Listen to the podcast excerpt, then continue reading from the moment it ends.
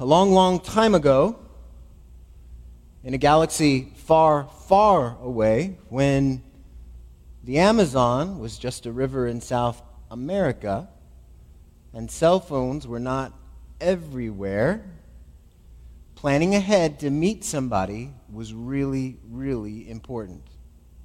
So you couldn't rely on just a text message when you showed up, or you couldn't rely, and I know this is hard to imagine and fathom for some of us, you couldn't rely on your phone giving you directions to any address anywhere in the world. So you would have to call ahead and talk to people and say, Where do you live? Can you give me directions? Now, we found at that time some people are better at giving directions than others. And so we don't do that anymore. But we would have to plan ahead. We'd have to say, okay, I'm going to meet you. Where should we meet? Let's meet at 2:30 at the fountain by the ice cream parlor. We'd have to make plans before we went anywhere instead of just saying, hey, I'm here. Now, that was difficult, but what was especially difficult in those days was to arrange somebody you have never met in a public place, and you would have to go through the awkward ordeal of describing yourself or asking them to describe themselves. How will I recognize you? And they might say, Well, I'll have a yellow shirt and there's all kinds of yellow shirts, a black hat, or I'm kind of short or kind of tall, and it just gets really awkward. And if you're like me, and I look like all kinds of people, I can't describe myself. Medium height, medium build. Back then I had brown hair. Brown hair. Well, once, my wife and I were flying into San Diego. It was the first time we had ever flown into San Diego. This is years and years ago. And we were going to be picked up by a total stranger. I had never been to the San Diego airport. I had never met this man. I did not know what to expect. I had to ask, how will I rec-? And I tried to say, well, I'm about six foot tall. I have brown hair. Um, and he says, don't worry about any of that. Just look for me. And I said, okay. He said, I'll be the tallest person there. I was like, okay. Well, that's easy. And sure enough, we disembarked and it was the summertime, and people were still, just like now, people fled Phoenix in the summertime. And they would go to San Diego, and in the airport, there was just this sea of people. And I looked around, and sure enough, there's one guy who is head and shoulders taller than everybody else. And he's scanning the crowd. This guy had to be six foot ten. I walked up to him and I said, You must be Tom. I'm looking for you, and you're looking for me. And he goes, Yeah, that's right. I was easy to spot, huh? Just look for the tall guy. Just look for the tall guy. That's exactly what happened. I didn't have to wonder. I didn't have to fret. I didn't have to look around. Didn't have to ask, Are you Tom? Are you Tom? No, I just walked up to the tallest guy in the whole terminal, one of the tallest people I've ever talked to in my life, and I said, Hi, you must be Tom because he was tall and he was recognizable. Today, we're going to talk about how unbelievers, one of the primary ways, unbelievers are to recognize us. We're going to look and see what Jesus said in the last night of his life to direct us to be more recognizable than a tall guy in a crowd. He's going to tell us that we're called to love one another, love other Christians, love people in your church. Jesus is going to be very clear that the primary marker of any faithful church, when it comes to the horizontal relationships between people, is love. Now, remember what we're trying to do. Over these last few weeks, we've been asking the big question how shall we as a church be known? What should we be known for in our community? What should mark us out as different? It's not our race. It's not our common interests. It's not our politics. It's not our schooling philosophy. It's not our socioeconomic status. But we've said over the last two weeks that we, we want to be recognized as people that love God most and as people who love our neighbors as ourselves. And today we hear from the Lord Jesus another marker. If Jesus were standing with us physically today, he is in our midst, but if he was here physically and he could speak, even though he speaks through the Word of God, if we could see his mouth move, we could physically hear his voice, if he was here, say, Give each other the love I have given you. That's what he would say. That's what he would say to us as a church. Give each other the love I have given you. Make it clear, make it plain, make it obvious, make it easier to spot than a tall guy in a crowd. I'll show you where I got that from. John chapter 13, verse 34. We're going to look at verse, just verses 34 and 35. Jesus is speaking here. God's word says, A new commandment I give to you, that you love one another, just as I have loved you. You also are to love one another. By this, all people will know that you are my disciples if you have love for one another. Let's pray. Jesus, you may not be here where we can see you, but we know you are here by your Spirit. I pray that you would help us to hear your voice because we know you speak. You speak today through your word. I pray we would have ears to hear. I pray that you would birth, in some cases, in other cases, fan into flames that already exist a desire to express the love that we have received from you to other people here in our church. And if they're not a part of this church, to people in that church. Lord, that is a work that only you can do, and I pray that you would give us motivation by your word this morning. In your name we pray. Amen. We owe others in our church love like the love we've received from Jesus. We're going to see this in two movements this morning. First, a new command, and then a notable impact. First, a new command. This is what Jesus says. Remember, I said this is Jesus giving instructions to his disciples on the last night before he leaves. With tenderness, he says, in verse 33, you can look just above, little children, yet a little while I am with you. That means he's about to go. You will seek me, and just as I said to the Jews, so now I say to you, where I am going, you cannot come.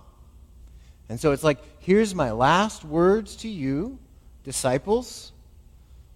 A new commandment I give to you, that you love one another just as I have loved you. You also are to love one another. He connects the love that they have received from him and says, just as you have received that love from me, share it with each other. Now you might ask, how is that new? Because remember, Jesus said, I give you a new commandment. And we read last week in Leviticus chapter 19, verse 18, that there in the Old Testament we read, You shall love your neighbor as yourself. So it doesn't seem new but it is. How? And that's what we need to do when we look at the Bible. When we, we come across something that's like, huh, that doesn't make sense, we ask questions. Well, how is that new? How is it new? Verse 34. Look again. A new commandment I give to you that you love one another. That's not new. Just as I have loved you. There is the new part. There is the new part. So now, we Christians, see, he's talking to the disciples, but this command is not just for the disciples of that day. This command is for every Christian in any faithful church around the globe. He says, now, what you need to recognize is that you're called to love one another. That's not new. But what is new is the way in which I have showed my love to you. So now we Christians and the disciples then have a new motive. it's not just because Leviticus 19:18 tells us that we should love one another as ourselves, but it's also because we have been loved by this Jesus in a way we can't explain or categorize. Therefore, we must share this love with other people, not just other people in general, but one with another.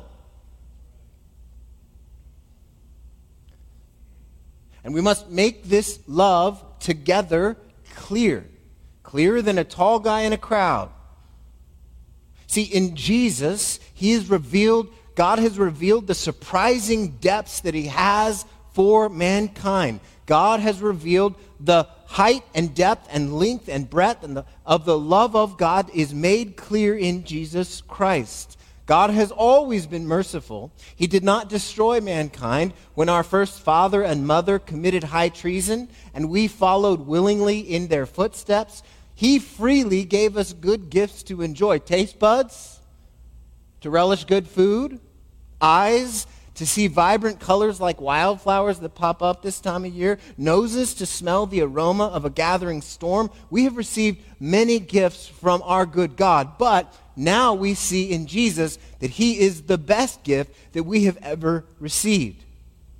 We now see we now see that God loves us not just with words but also with action. With the action of sending his beloved son to live and die and rise again. Jesus loves us with a love that defies description and all understanding. We Christians, we know this love. We rehearse it every week. The reason we do that is because we forget. We forget how much we are loved by God. We forget how much Jesus is committed to us. And we need to remember that. We need to remember that in song.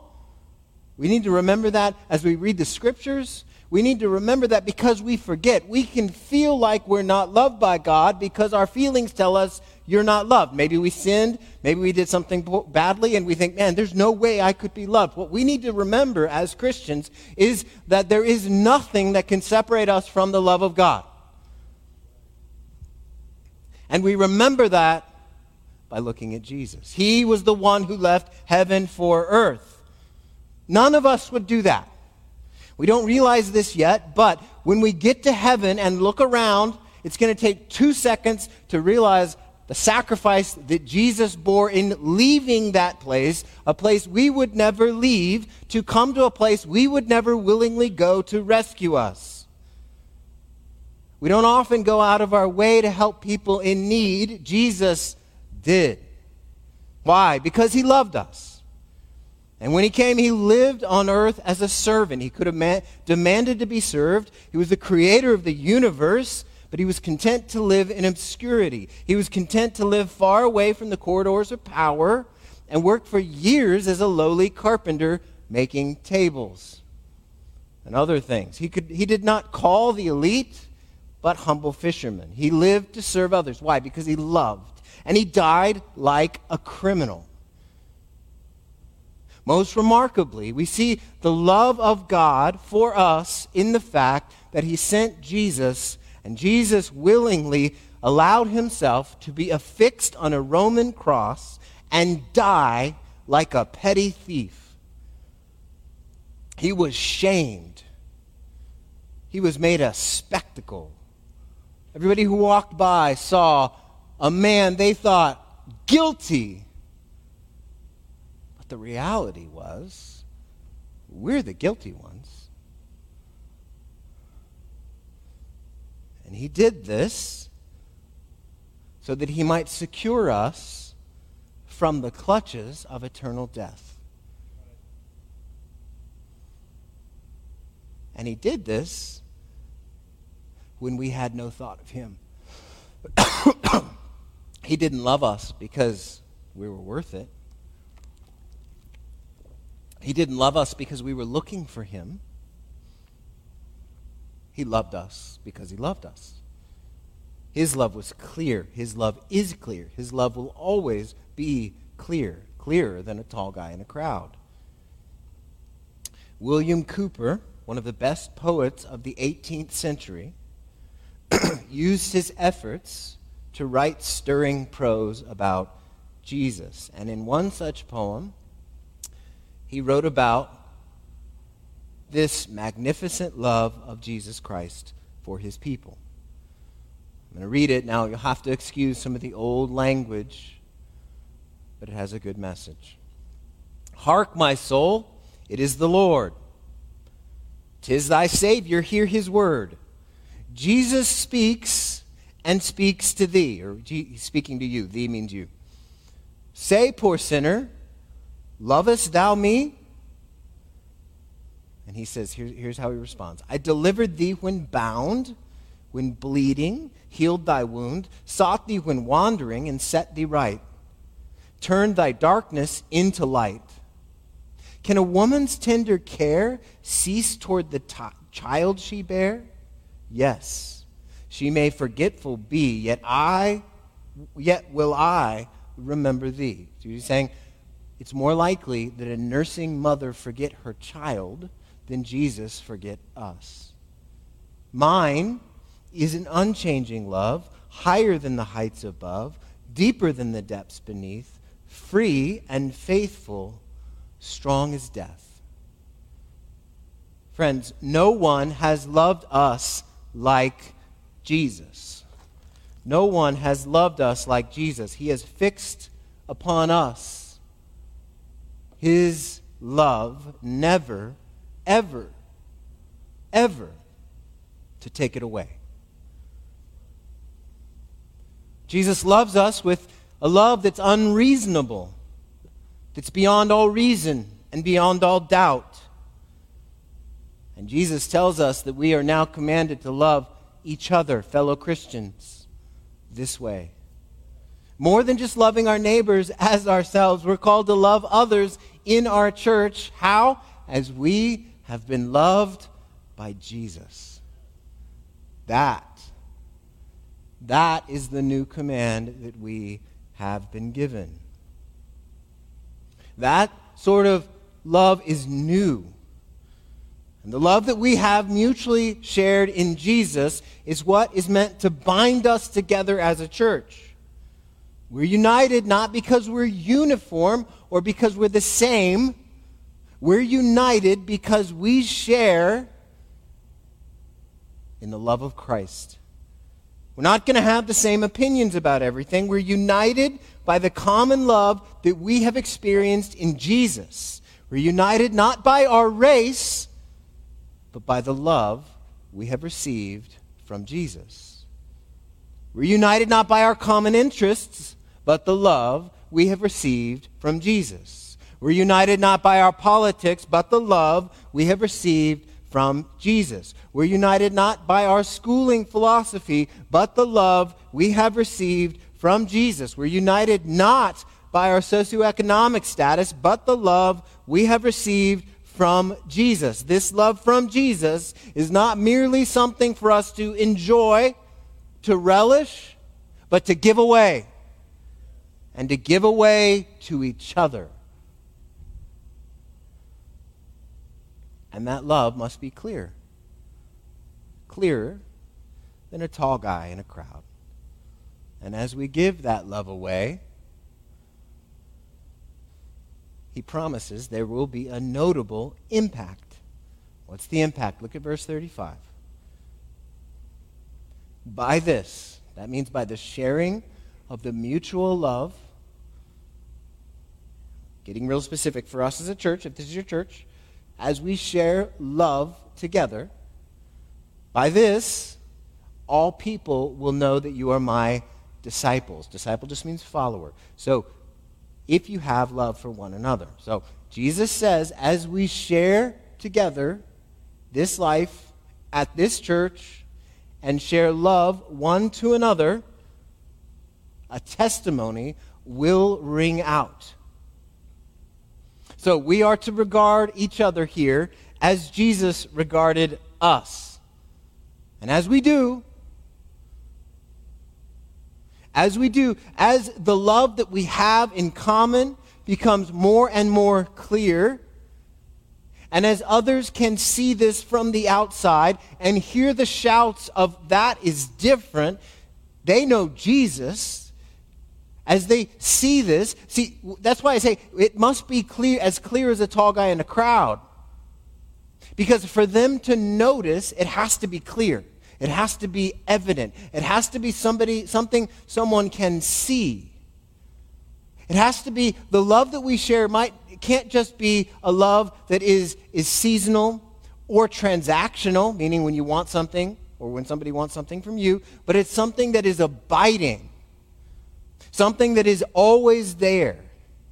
Jesus loves us with a love that is unsurpassable, that is beyond all reason. We are to love other people beyond all reason. May we be known, and we are in many ways now, but may we be known all the more by the love of Christ that we share together.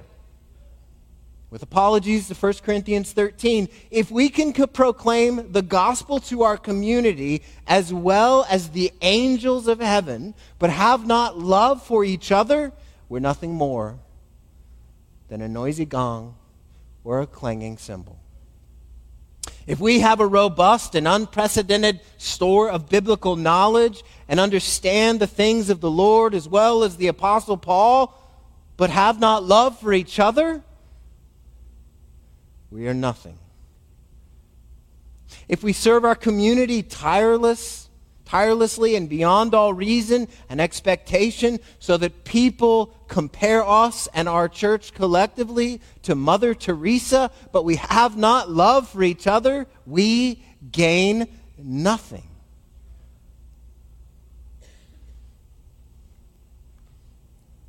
We are, we are to love one another with a clear, evident, powerful love that's so clear, other people notice. And I'll tell you this it's not safe. One of the most vulnerable things you can do is love another person who's not perfect. It's easier to love Jesus in some ways because you know he's perfect. Right? He is the perfect high priest who is, can sympathize with our weaknesses and understands what we're going through, but yet never sinned. Now, what we are called to do as believers in Jesus is take the love that we've received in Jesus and give it to somebody who is not Jesus. Because I got a news flash. None of us in here are Jesus. We have, we're filled with the Spirit of God, but we're not God, right? And so that means that we're going to sin against each other. That means we're going to disappoint each other. That means that we're going to make all kinds of crazy mistakes. That means we'll frustrate each other. But none of those things are reasons for us to withdraw our love from one another. Jesus did not love us with a safe kind of love. He gave all. He gave all. If you wonder, how am I to love the people in my church? Jesus says, Look at me. Love them. Love them with a love that you've received from me. There's a book called Tortured for Christ that Pete Davidsaver turned me on to. And it's the story of Richard Wurmbrand, who was imprisoned by communists in the last century. As a Christian, he saw that his incarceration was to be his mission field. And he relates this story about a pastor, not him, but someone else, who was evangelizing someone, uh, another one of the, of the prisoners. And here's, he relates the story. The new, the person that was being evangelized was named Joseph. Joseph said, We have read nearly everything Jesus said now, but I still wonder what it's like to, show, to, to know the man, to know him as a man. And then he, he, he tells the story. I'll tell you. When I was in room four, there was a pastor who would give away everything he had his last bit of bread, his medicine, the coat from his back I have given those things away sometimes when I wanted for them for myself, but at other times when men were hungry and sick and in need, I could remain very quiet. I didn't care. The other pastor, he says, was really Christ like. You felt that in the touch of his hand, he could heal and calm. One day, as he talked to a small group of prisoners, and one of them asked the question you asked What is Jesus like? I've never met anyone like the man you described, so good, so loving, so truthful. And the pastor replied, Wurmbrand said, in a moment of great courage, simply and humbly, Jesus is like me. And the man who had often received kindness from the pastor answered, smiling, If Christ is like you, then I love him too. That's what the effect of our love together ought to be to the world we live in. If Jesus loves like y'all love, I want to love him too. I want in on that kind of love. That, friends, is what we owe one another. That's what we owe. Now, how? There's a th- I can't speak comprehensively on how we are to love each other. We can see in Script, look at Jesus and say, okay, I am to love others like Jesus loved me, like Jesus loved me. He loved me sacrificially. He loved me for, he didn't love me for personal gain, right? Jesus, what does Jesus need from me? Zip. It's not as if when I became a Christian, he goes, yes, okay. He doesn't need me. He doesn't need us. But he loves us. He loves me just the same. He loves me constantly. He's loved me for years. We could say a lot, a lot, a lot, but let's just focus in on a couple aspects of the love that we've received from Christ that we're called to give away to each other. He loves us with a patience and a kindness. He loves us with a patience and a kindness. Think about how patient and kind Jesus is toward all of us. How many times, I've thought about this, how many times have I gone about my day like I don't need him at all? Just doing the business I need to do, doing the work I need to do, getting stuff done and checking boxes on my to-do list like a, like a fiend, and then all of a sudden something goes wrong. And I say, oh, Jesus, help. Not once. His attitude toward me is not like, where were you when you thought you had everything under control?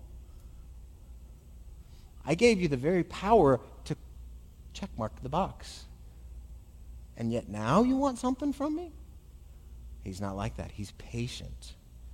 He's patient. When we sin in the same area, again and again, he does not send us away. His promises remain with us. Think about how patient he is.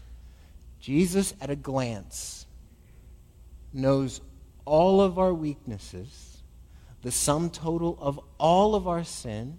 He knows our frailties, all of them. All of them. and he's patient.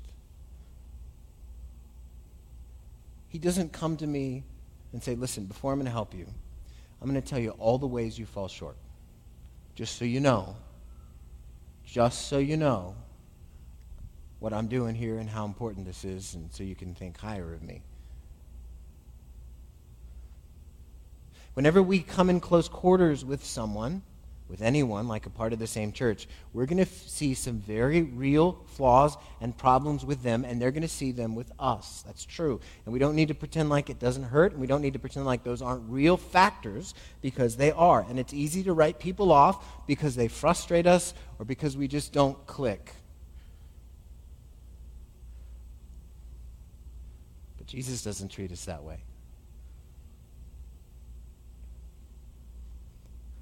I am so grateful. I am so grateful that the Holy Spirit convicts me of sin usually one at a time. Just one at a time. It's like, it's like Jesus gets on his, his he just goes, okay, Here's one.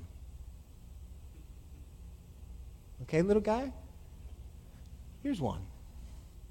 And then, boom. Now, so many times, I want to say, okay, friend, here's 27. But that's not what Jesus does to me. He's kind and he's patient. He bears with me. I think about all the things that Jesus overlooks about us. Oh, goodness. Can we overlook a few things about other people? That's one way to show love to others. Are we optimistic about other people? Listen, if they have the Spirit of God within them, and they do if they're Christians, man, what might God do through them? How might God change them? How might God work in them? See, we can show love just by being optimistic, just by talking to our unbelieving friends and relatives positively about the people in our church. That goes so far.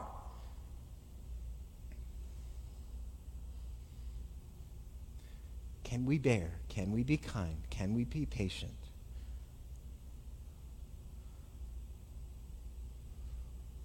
It's easy as Christians to think that that verse from Ephesians 4:15 sharing the truth in love is this blanket card just to say, hey, listen, I'm going to just tell you the truth. Bam!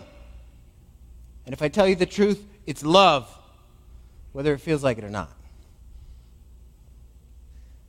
One of the ways we can express love to people that need to be corrected, because it happens. I mean, we've got Matthew 18 in the Bible. We do church discipline. We have to.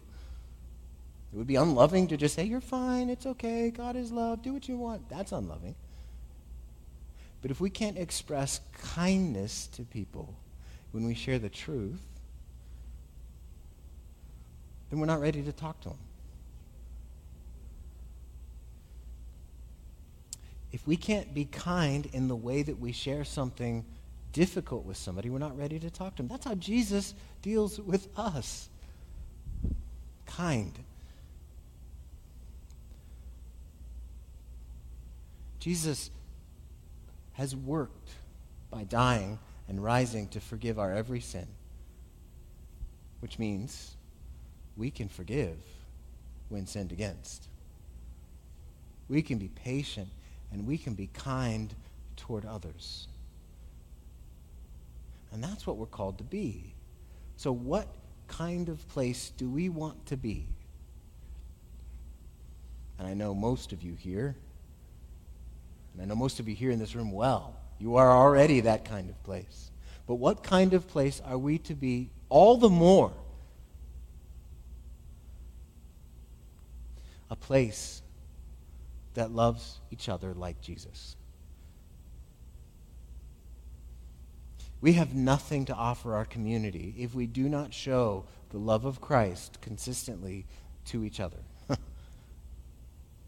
The people around us and in our lives that do not know Jesus they need to see us not dispute about what to do about COVID. They need to see our mutual love together, even with people we disagree. They need to see us not try to win every argument online and in person, but they need to see us in our mutual love sharing together. They need to see us not standing up for our political perspective. They need to see us and be mar- that we're marked by our mutual love. It's by this, Jesus knows, says that all people will know that you are my disciples if you have love for one another. They will know us by the love we share, not by the opinions we hold. They will know us by the love we share, not by the secondary matters we dispute over. They will know us by the love we share, not the party we vote for. They will know us by the love we share.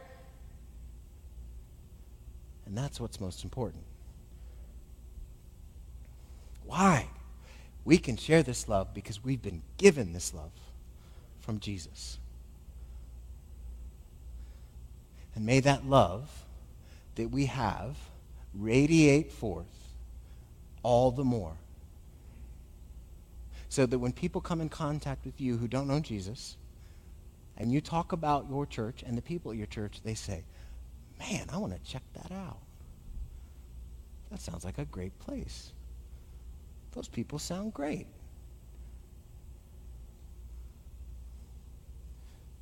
It's because by this, Jesus says, all people will know that you are my disciples by this love. May it be clearer than a tall guy in a crowd. Let's pray.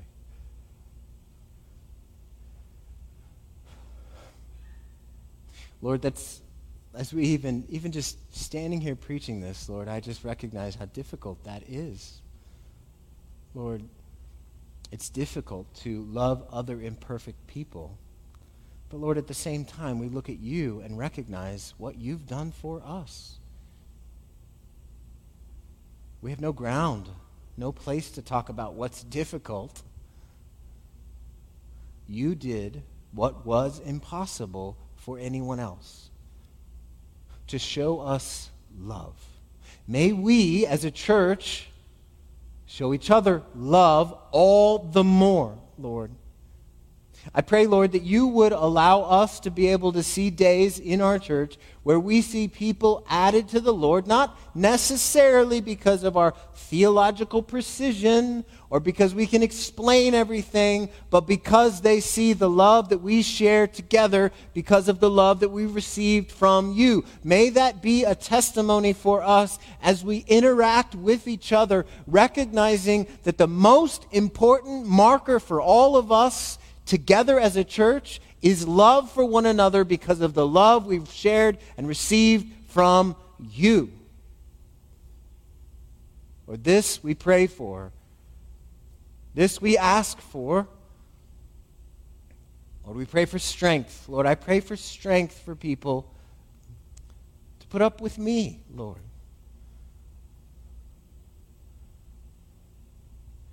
And I pray, Lord, that we would be able to love each other all the more. So that when people come in contact with us, they say, I've never, I might not know this Jesus, but I know you. And if you love, if Jesus loves like you, then I want to know him more. Help us, Lord. In your mighty name, Jesus, we pray. Amen.